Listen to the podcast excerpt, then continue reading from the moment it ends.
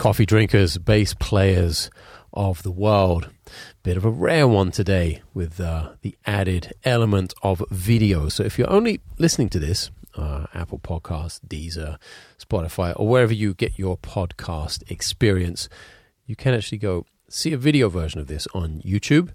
Experimenting a little bit with putting some longer form videos on YouTube. Plus, the topic of today's podcast, I really kind of wanted to look in the camera and look at you, good folk um, while I ask you some questions and uh, sort of propose some ideas. Um, it's been almost six months uh, since One Way Out was released, my new album, my latest album, not so new anymore, and the documentary film that went with it, and that whole process of doing a pre sale. I want to recap that process a little bit now for anyone who doesn't know.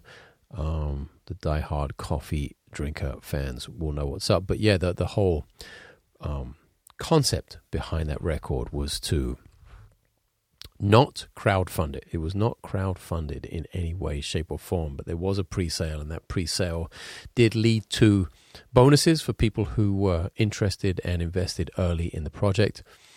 And, uh, you know, everything I'm saying right now may lead you to believe, well, isn't that just Kickstarter or Indiegogo or any of those things? Well, no, because all of those Kickstarter, Indiegogo, crowd funding, crowdsourcing platforms require you to hit a financial goal in order for the for the project to come to uh, come to fruition.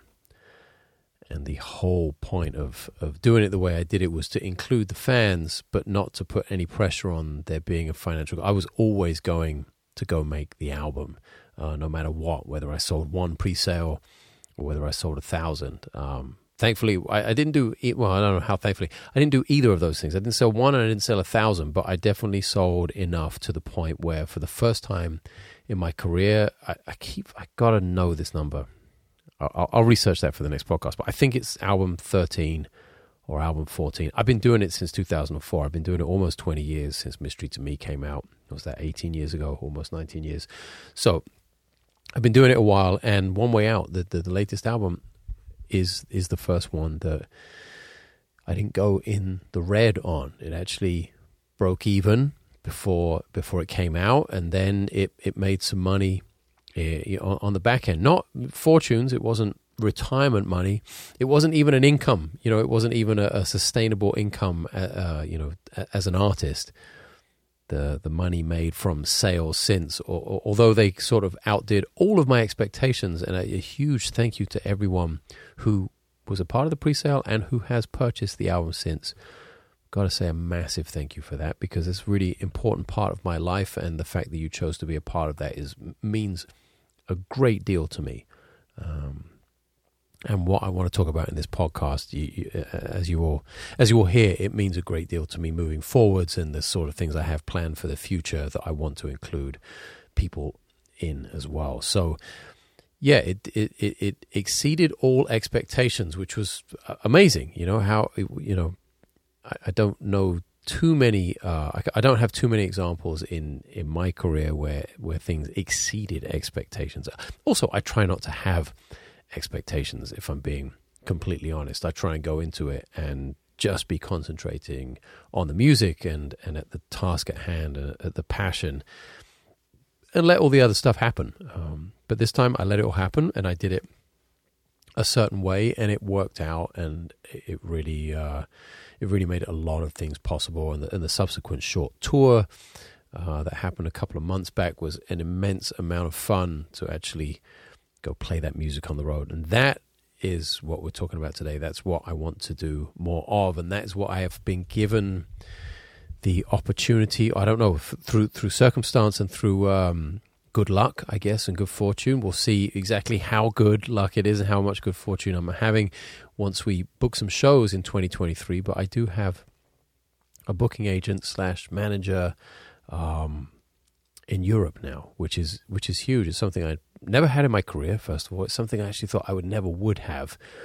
Um, but what came to light in booking that book, booking that last tour in August was how much work it took just to get those five shows together in that one week of travel and five shows in a row. And I've talked about this on previous podcasts. I, I'm not trying to dredge up old material and go over it. This is just a preface for the the direction I'm going in now and why I want to talk about the album and the documentary film and ask for your feedback. That's kind of why I wanted to um, include this video portion of the podcast on YouTube. So there is an element of communication and an element of conversation because you can go down below this video on YouTube, leave a comment, and um, give me some feedback on, on what I'm about to ask you, which is. Uh, if if you are part of the pre-sale of the album, if you've been fo- even if not, if you've just been following along and checking out the story and seeing how um, how I've been doing it and how how this new concept kind of came about, new to me anyway, not necessarily new to the to the music world, you'll know that my my whole plan was to and something I've stuck to uh, so far for almost six months was to keep the album. It's not on Spotify. It was to sort of keep it off all of the major platforms. The the movie isn't available for free on YouTube, and the album isn't available for free on Spotify or Apple Music or any of the streaming platforms. And what I am here to talk about today is how I see the future happening. And I thought the delay was going to be about a year and I'm here to propose that it is maybe a little less uh, in terms of releasing it. I, I, talked about Spotify becoming kind of an archive, becoming a museum of the of the discography, um, but not you know all the focus being without all the focus being on a launch on Spotify or a launch on Apple Music. I want those launches. I want those. I want the the the the public release of the album to be something special for the for, for those of you you know those people who got involved in the pre-sale for those of you who are really engaged in the music for you for, for the people who appreciate an album who appreciate listening to music in long form not in bite-sized chunks so that I think was accomplished for sure tons and tons of people got involved I had amazing feedback so I, I know that was on, on, on a lot of levels a great success. Now comes that balance point. I'd hope to leave it a year uh, till May of next year until I put it out there, kind of as the archive thing on on the streaming platforms. Again, it's not about money. I'm not, you know, I don't think anyone anyone in their right mind is uh, is putting, uh, at least on my level, you know, I, I got I'm not Billie Eilish. I'm not Taylor Swift, who just released an album and became the most streamed person on all platforms in 24 hours. I, I saw some crazy statistics and hundreds of millions of what. Uh, that's not me. I've, I've got to be very realistic about where I'm at. So I don't think anyone in my position is really putting music on Spotify or Apple Music for streaming revenue. So I, I, like to look into the camera and assure you that this isn't for financial gain, um, and why I'm considering putting it out there a little bit earlier than I had planned is to help raise awareness for the live show, um, and and to be able to bring this music live to to more people, and to make use of this connection I now have with the booking agent, with the management company, and really be able to promote live shows. So. Uh, yeah, give me your comments below. Give me your feedback. That's like the main deal of this episode of the podcast. If you again, if you're just listening, uh, jump over to the YouTube channel and leave a comment below the video. Let me know what you think. Maybe you were a part of the pre-sale. Maybe you have you you you know you're emotionally and financially invested in the in the project, and you have thoughts and feelings on that. I want to hear your feedback. Um, simply because I had said, yeah, I was going to leave it at least a year before I put it on Spotify and and threw the movie up on on, on publicly on on those streaming platforms like like YouTube. So I'm getting to the point where I see some value for everyone um, in in terms of if you're invested in music and you and you dig what I'm doing and, and, you dig the sound, then then perhaps you actually want to come out and see a live show. So I see some sort of value in putting that out there on the streaming platforms to help promote concert tours. So let's see. I, that's that's what's going on in my head right now. Um, again, it's not for some quick financial gain or money grab or anything like that. And of course, I'm still gonna. If you want to self custody the music, if you're a fan of having MP3s or, or you know the the the digital version of the music to own, that's always going to be available on my website. I've long since um, taken down my Bandcamp page because what's the point? You know, I can do that through, uh, through my website. and not have someone charge me a 15% fee for that. So if you want to own the music, if you want to own the movie, you can still do that. That's no problem. None of that is going anywhere. Um, it just becomes a little easier, I think. And I've been talking to the to the booking agent about it. Like, we don't know. Like, we, there's no decision being made yet. That's partly why I'm making this episode of the podcast to put it out there to you, good folk, to you, the coffee drinkers, to the fans, to the people who the the end user, um, if you will, of of what I do. It'd be really interesting to hear your hear your feedback and see where you're at on that. I'm sure there are going to be people on both sides of the aisle be like, "Oh man, but I paid for that and it was meant to be exclusive," and but you know. And then there are going to be people like, man, I, I really want to see the band live. So anything that helps promote that, I'm all for it. So I, I would love to see, you know, where the ratio is, where those two sides of the aisle sit in terms of numbers. So uh, only you can do that. Only you can give me feedback. So please do that. Please leave a comment below the YouTube video on this, and we'll see. We'll um, we'll figure it out. Either way, no matter what happens, um, gigs are happening. That is for sure. Um, we're looking at. and it changes all the time, but the basic plan is to look at maybe a week in the spring, uh, get some nice gigs together, get a quick run. I would also love to take my video guy with me on the road and get some beautiful, current, meaningful, honest footage of what we're doing live to be able to help promote future shows in the year.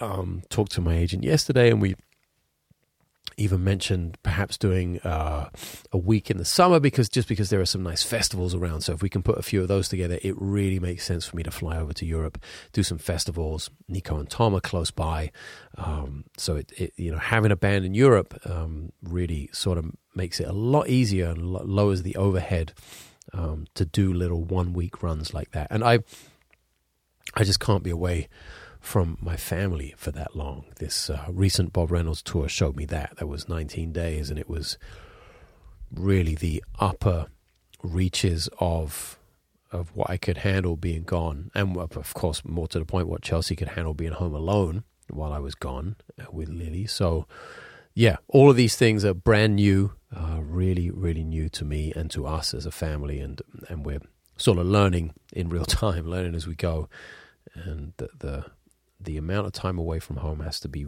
like super worth it if it's going to be anything longer than a week. So the the idea is to do a week in the spring, maybe now as of yesterday a quick week in the summer with some nice festivals. That would be awesome. You know, and then definitely like a solid 2 week run. 12, 13 shows in two weeks, maybe 14 shows if I can work the guys to the bone. I got to pay them real good for that though. So let's see what offers we get uh, but a two week kind of thing in the fall. And then potentially just a two show thing in the winter. Um, I'd love to play the Novi Sad Jazz Festival in in uh, in Serbia, and of course the London Jazz Festival in London, which happens in November. Uh, so both of those things happen, I think, around the same week in November. So it'd be really great just to come out and play two festivals. One that I've played a bunch before in London, uh, hometown festival is always nice to play London Jazz Festival, and one I've always, I've never been to Serbia, which is crazy because I actually speak a little bit of the language. I speak some Serbo Croat. I've been playing with Serbian musicians um, my whole career.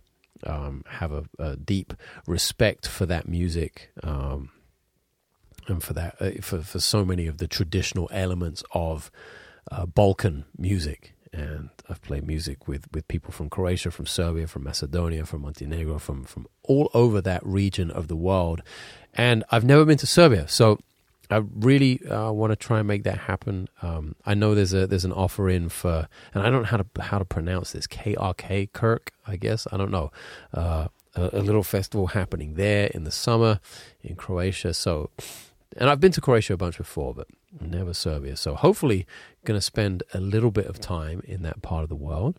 And uh, my agent is in my homeland, kind of my old old homeland in Poland. So maybe there's a there's some space to come to Poland again. I haven't been there for a while. I think that's not been since 2017. So yeah, really excited to be able to streamline the process, to have really experienced what it was like to book shows for myself uh, with a family and with all those responsibilities, and how long it took and how much time it took, and just how optimistic I was that I would continue to be able to do that independently for the rest of my career, and then just how unrealistic that has become. So, if I want to streamline that, if I want to make the most of my time and be able to spend the most amount of time with my daughter and with my wife, then um, the, the the addition of uh, really having a team of people, you know, the addition of a booking agent or a manager of that kind of situation, is looking like one of the best moves I've ever made. So yeah, let's see. Let's see how it all works out. I'm I'm I want to be hugely optimistic. I am hugely optimistic. We've had some great meetings, some great talks. I think the focus is in the right place, and and the intent is definitely there on both sides.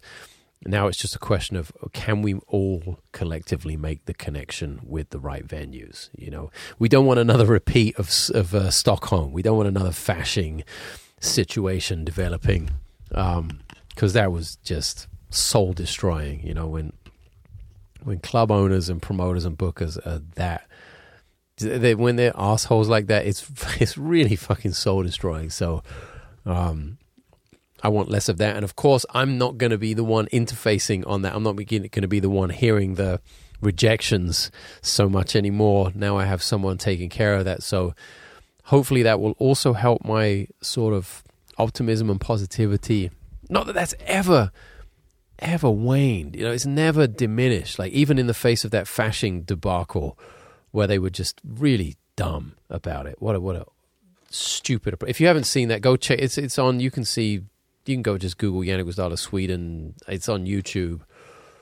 You'll find the video. I, will explain. I'm not going to explain it all again, but even with bullshit like that happening, I my my enthusiasm and positivity has never diminished when it comes to just when it comes to music, period. I was going to say, my, of course, my own music and touring and that whole thing, but just music in general. I've never been put off by anyone or anything. I mean, I've been doing it this long, so that's um, that's a testament to how how much I dig it and how much I'm willing to um, just persevere. I think, and that's probably the key for for everyone, right? That's the key for no matter what you do, no matter what your end goal is. It's the perseverance, it's being around longer, it's being able to picture the end result and have that in your mind, perhaps as already having happened. You know, I like to imagine that. It's like I've taken, you know, I play a little golf and I've taken golf lessons before, and and uh, I never forget being on the putting green and and being told to visualize the ball going in the cup. You know, like you know, I, I guess that's that's a really common thread that basketball players visualize the ball going through the hoop. You know, I visualize. There's there are two moments. There are two moments that are, are aside from the actual performance of the music. There are two moments that stick in my mind on every gig, and when both of those moments are great, there's to me there's no bigger motivation um, than that, and those moments are the 30 second or the 60 second, maybe the minute, yeah, the 60 seconds before I walk out on stage. I guess, and, and including like the first 30 seconds, like the reception, you, you gauge that room, you know, whether there's been an intro, maybe there's been an MC and somebody's introduced you, and they've rattled off a bunch of things you've done, and uh, this is your, your name, and this is where you're from, and you did this and that, and blah blah blah. And maybe it's just a cold open, you know. Maybe it's just the stages are dark, and there's no intro, and the lights go up, and the people see you, and the band, you know, you see your band for the first time, and that you get to gauge in that moment, um, maybe how the gig is going to be, maybe what you're going to need to do to bring the audience with you? Are they like crazy enthusiastic? Are they kind of dead? Are they kind of like undecided? Is it a place you're playing for the first time? They don't really know you. Is it a place you've played a dozen times and they're just gagging for it? They weren't. They've been waiting for you to come back for years. You know, all of those things in that 60 seconds before you go out on stage, and then like the 15 or 20 seconds once you set foot on the stage and the audience see you. That's one of the moments. And then it's the feeling of when you step off the stage, when you're in the tunnel, when you're in the corridor, when you get to the dressing room. Uh, where, where, no, that depends where you are. You're on an outdoor festival, or you just backstage, and you still hear the crowd, and it's you're outside, and it, is, is there weather? Is it rain? Like all of those things. That moment as well, like you get that point of sometimes it's exhaustion, sometimes it's elation, sometimes the adrenaline is still rushing through you. I talked a bit about it a little bit on the last podcast, my sort of dislike of encores. Mm. Sorry, I have to hydrate here. Um, yeah, my dislike of encores because I love to, I love to shape a show. I love to have a feeling for a show that has a beginning, a middle, and an end, and all kinds of peaks and valleys and contours and textures. And just fuck that encore. Like, like I, when I get to the end of the show, like I want that to be the end of the show. I want to come out, maybe take a curtain call and bow and thank the really, you know, once again, thank the audience reintroduce the band maybe. I'm not a big fan of going out and playing another 10 or 15 minutes after I've just done 90. And that's not like a, hey, screw you, you're not paying me enough money. That's not, eh, nothing to do with that at all. It's not an ego thing. It's not like, yeah, give me more money, I'll come out and play more music for you. No, it's just that, like, when you're in the middle of it, especially, you know, you got to put that into context as well, of course. Like, you know, it'd be different. You know, our buddy Jimmy V Maroon 5, like that's kind of more tuned up, like a band like that is more tuned up to do an encore. And maybe you specifically save, I don't know, um, this love or Sunday morning or something like that. You save a big song and it's, it's a game. You know, you you let the audience like they you know they want to hear that song and then you you don't play it, you don't play it, you don't play it, and you don't play it the whole show. You play all these songs, you don't play Payphone or Moves Like Jagger, one of the huge songs and then they and then you drive them into a frenzy and they're going absolutely crazy but you've kind of programmed that in you're kind of playing these songs that are exactly the same give or take of course you, you make arrangements and you, you, you create a show uh, i'm not saying you just go out there and go on autopilot but for the most part, part plot for the most part when Maroon 5 plays Moves Like Jagger. It's fucking Move Like Jagger. It's the song. It's the, pretty much the same way, give or take a few minor changes from between tours uh, from tour to tour. And then you, then yeah, then it's more of a show, and then you're building into like, then you really make the audience go crazy because they're like, "What the fuck? You didn't play this love? What the? That's the song, you know? Maybe you know, and, and then you know your audience. You have all these metrics, and you have this data like you're in Dayton, Ohio, or you're in Boise, Idaho, and they've went absolutely bonkers for I don't know Sunday morning, or won't go home without you, or something. You just have this like history of 20 years of touring. And then it's a whole different thing, you know, when you're playing songs. I think it's, that scene is way more tooled up for the encore. And then you could come out and that encore is so impactful and it's not like it's a drag because you're, you've planned for that way ahead of time. But then, you know, in, put it in context what I do and with improvising and with the kind of music I play, the kind of show I'm putting on, um, it's really, uh, it's not that at all. And so much is happening in the moment improvisationally um, that you cannot plan for. Like, I can't tell you how long I'm going to play this one pad that I'm going to create. I might let it go for seven minutes on Tuesday, and then Wednesday I might not play it at all. So it's just so, so different the show each time. And managing that time, managing that music, and managing that um, ebb and flow of energy and communication with the audience is something that that I put together in the moment. I don't plan that ahead of time. It's really gotten to the point where, you know, even on the last tour with Tom and Nico, I was like, I don't want to play these fucking tunes anymore. Like the the tunes, tunes, like the actual songs that I'd taken, you know, taken with me to some old shit, you know, like Stern Look and. Uh, Fresh Start and Erdnars and even the slightly newer stuff like The Last Dance that we recorded on Bob's record. It, by the end of it, I was like, I don't need to play these tunes. Like we play free and we play we improvise better than half of these tunes I've written. So it's really a an a, amazing. It's an amazing thing. I'm not saying I am amazing at it or the even the band is it's just a, a, a, an amazing thing to be in the middle of to experience. It's an amazing experience. Sometimes it works great sometimes it is terrible.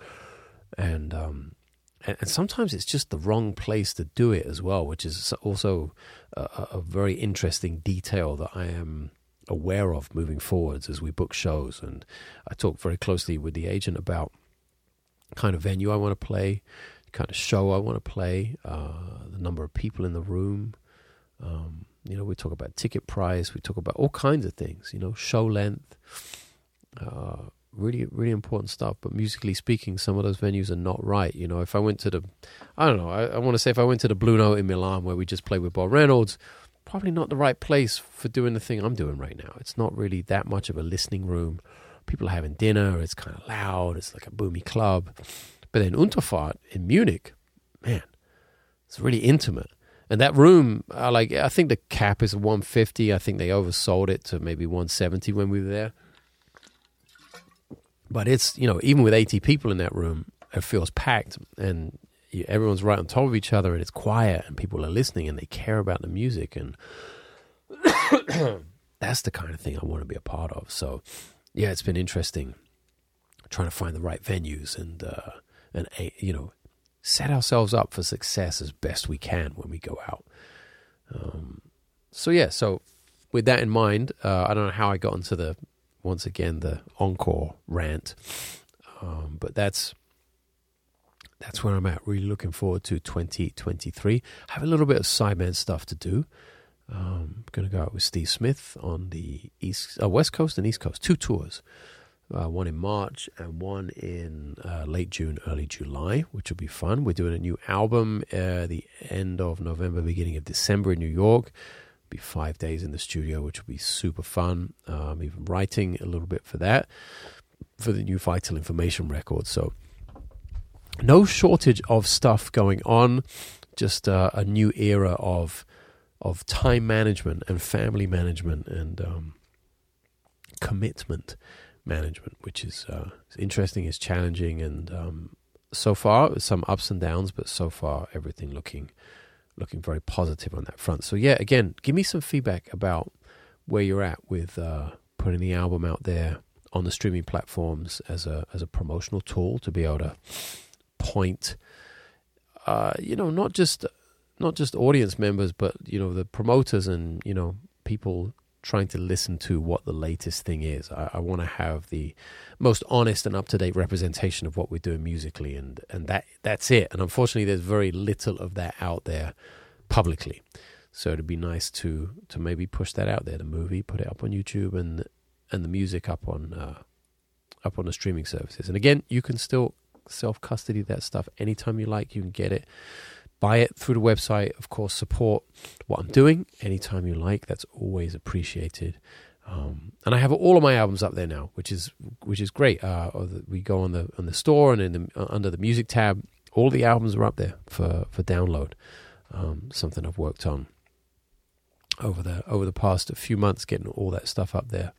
Um, so yeah, that's it. That's a little more longer form YouTube action uh, twinned with the podcast, the Janek Gwizdala podcast. Um, let me know what you think. If you if you dig this and you're actually into watching slash listening uh, to your podcast on YouTube, I can always just roll the camera every time. I'm very intrigued about where the YouTube algorithm is going and um, how it used to kind of hurt you putting longer form things on YouTube. And people used to have separate channels for their longer stuff, separate channels for their short stuff. And now it seems that all YouTube really care about is people watching and listening because they want to show you guys ads, which kind of sucks. But um, in terms of me being the channel owner, it's always interesting to see where things are going. I feel like I can barely keep up these days. Um, I used to be on like the cutting edge of, or at least I felt like I was uh, 10 years ago on the bleeding edge even of, uh, of what was going on internet wise. Now I feel like I'm a bit of a passenger and probably need to hire a team of people to do it for me uh, way better than I can possibly do it myself. Anyway, that's it. Leave some comments below the YouTube video. If you're only listening right now, go over to YouTube and join the conversation. I'd love to hear your feedback on this, on One Way Out, on that becoming more publicly available, And uh, yeah, thanks for hanging out, coffee drinkers. See you guys and girls, bass players of the world, on the next one.